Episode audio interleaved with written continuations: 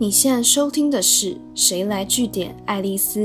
我是爱丽丝。今天想跟大家聊社群行销这四个字，乍听之下感觉好像只跟行销人或小编有关，对不对？但毕竟现在有很多人在经营个人品牌，想要增加自己在社群上的说话分量跟影响力。那你听完这一集之后，可能就会发现，就算你现在的工作内容看起来跟行销八竿子打不着，但你很有可能早就已经在做相关的事情哦。一开始想先请大家回想一下，今天如果你想知道社会上、国际上发生什么大事，有没有值得关注的议题，你会做什么呢？应该很多人脑中浮现的第一件事，都不是打开电视的吧？大部分的人会选择点开 Facebook、点开 Line，划一下 Instagram、Twitter 之类的社群媒体，看看自己追踪的 KOL 媒体和身边朋友分享了什么。也就是说，社群已经是资讯爆炸的这个时代中最重要的资讯交流跟沟通平台。不过，这也变相成了行销人更艰巨的挑战。也就是他们要如何让费心打造的内容在茫茫的资讯海中跳出来呢？为了解答这个问题，我们拜访了社群行销大师陈思杰，他同时也是社群洞的创办人。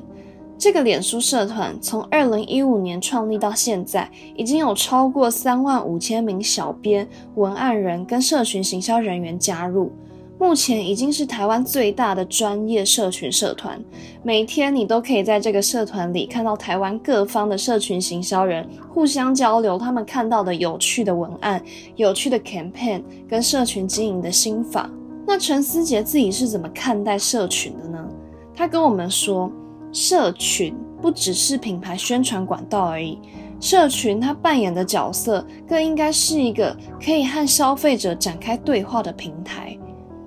实际上呢，陈思杰他在一脚跨入社群领域之前，他曾经在外商做了五年的品牌行销工作。那个时候，他是从甲方，也就是品牌主的角度来看，常常会觉得科技造就的数位化趋势，也只不过是让品牌多了一个宣传管道而已。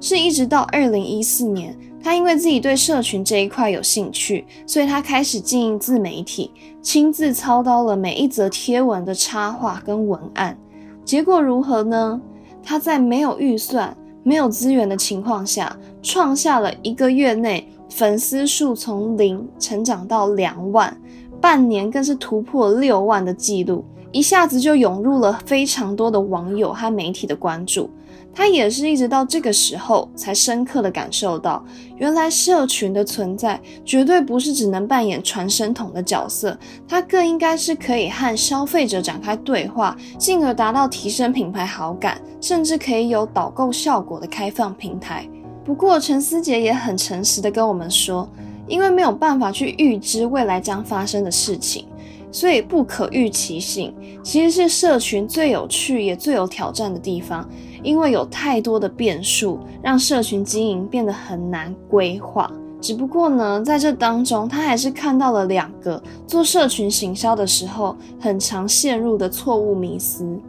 第一个就是社群活跃度很重要，所以按赞留言数也多多益善吗？陈思杰跟我们说，Facebook 虽然不断改变演算法跟调整平台的运作制度。可是这几年聚焦的重点之一，的确就是社团。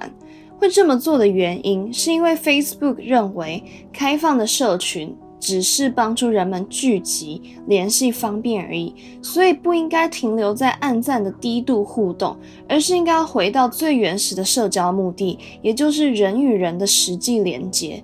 也就是说，有多少人愿意在你的贴文底下留言，的确你可以把它看成是互动的一种。但重点是能不能创造有价值的社交关系。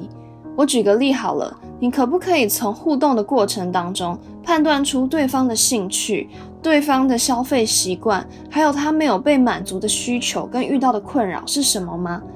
这些资讯和观察是可以帮助你进一步去推测潜在的消费者跟忠实粉丝的样貌。另一方面，假如你厘清了数位工具跟社群平台扮演的角色，不是用来取代传统的面对面交流，那线下的交流活动，像是实体见面会，或许反而是未来你想要提升更多有意义而且可以分析的互动的话，你在线上社群上其实是可以考虑的辅助经营方式。第二个迷思是，社群经营的最终目的就是触发行动、刺激销售吗？因为很多人会想问。社群该怎么经营才恰当，才是正确的？陈思杰认为，这其实没有统一的衡量标准，你反而应该先回头问自己：我到底为什么要做社群？每个人根据他做社群的目的不一样，做法跟对应的评估成效的参考指标其实就会不同。我再举一个例，假如你今天的目的是想要提升销售。那你与其是不断的发文和粉丝聊天把干净，你可能更需要花心思在让人们对你的产品感兴趣吧。或者是如果你今天卖的是单价很高的钻石，因为这种偏向奢侈品的消费行为不太可能高频率的发生，所以销售对象大部分会来自于首次购买而不是回购的消费者。那在这种情况下，你可能该审慎思考的就是，是不是其实不需要做长期的经营跟高频率的互动，着重在品牌力跟单次销售量的提升，可能还更重要。其实很多时候，品牌主会觉得社群经营不善，效果不彰，是因为他们满脑子想的只有导购、增加订单，直接用转换率来判断成效好不好，可是却忽略了。像是强化品牌印象、强化品牌好感度，甚至单纯只是让消费者知道在哪里可以找到你，这些目标可能都比粉丝数、互动率这些数字来的更重要。今天的节目就到这边，如果你喜欢今天的内容，记得按下追踪关注我，之后还有更多有趣的观察和新知要跟大家分享哦。谁来据点爱丽丝？我们下次见。